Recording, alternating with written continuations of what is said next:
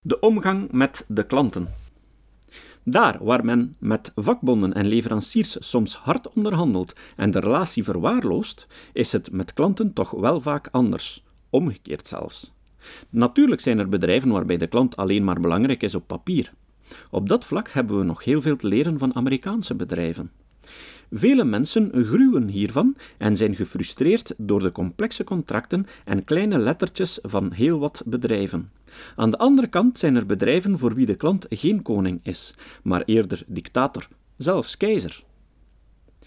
Er worden soms onmogelijke offers gevraagd van de medewerkers, overuren, extra werk. 2. Er worden commerciële gestes gedaan ten aanzien van klanten die het bond maken. Bijvoorbeeld in een levensmiddelenbedrijf worden garantieclaims uitbetaald voor goederen die duidelijk door de klant fout behandeld zijn. 3. Prijsafspraken worden à la tête du client gemaakt. De harde onderhandelaar krijgt de grootste korting. 4. De afgelopen jaren konden we ook in de pers lezen dat enkele banken zich bezondigden aan het opzetten van fiscale fraudeconstructies, ontduiken van successierechten, parkeren van geld in belastingsparadijzen, witwassen van zwart geld, back-to-back leningen met zwart geld als waarborg in buitenlandse filialen. Ook hier beseffen bedrijven niet dat de manier waarop je medewerkers behandelt op zijn beurt een negatief effect heeft op hun omgang met de klanten. Of dat wanneer je medewerking verleent aan onwettige praktijken, je elk moreel gezag verliest. En het dan wel erg hypocriet is als je strikte procedures hanteert voor het aanvragen van kantoorbenodigdheden en andere compliance-maatregelen eist. In ons bedrijf is de visie naar klanten toe duidelijk. We hebben ook respect voor onszelf en als klanten ons dingen vragen waar we niet achter staan, dan weigeren we deze ook, met bijbehorende uitleg www.perco.be.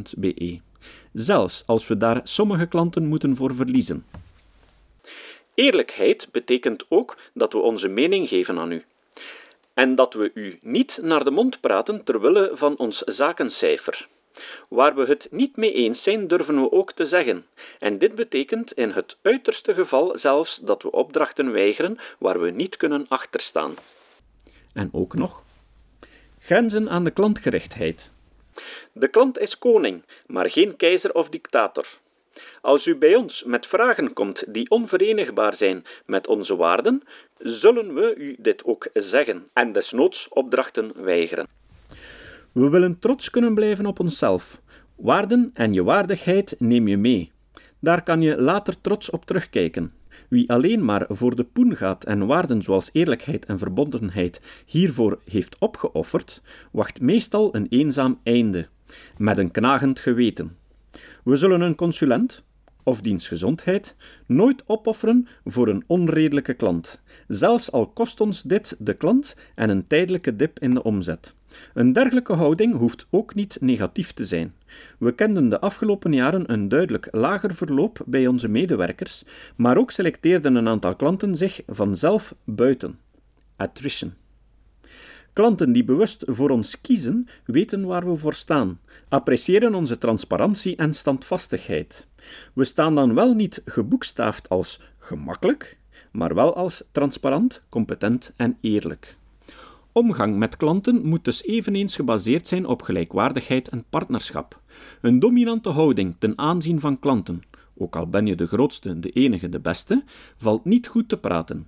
Niets is tenslotte oneindig en de afrekening zou wel eens hard kunnen zijn. Een onderdanige houding is evenmin aangewezen en het respect voor je eigen waarden en je eigen medewerkers is minstens even belangrijk. En natuurlijk gaat het soms mis. Er zijn ook mensen van slechte wil.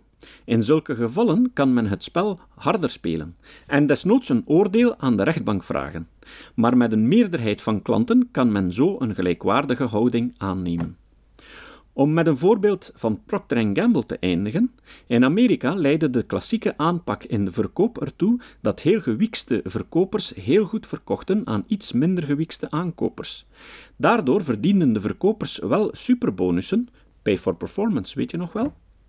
Maar bleven grote supermarkten met soms onverkoopbare en grote hoeveelheden stoks zitten. Tot Procter Gamble op het lumineuze idee kwam om de partnership-gedachte om te zetten in daden. De verkopers zouden in de toekomst enkel nog commissieloon krijgen op de daadwerkelijk verkochte goederen bij de klanten. Daardoor kreeg men ook plots een totaal andere aanpak van de verkopers, die nu met de klanten gingen meedenken hoe ze meer konden verkopen.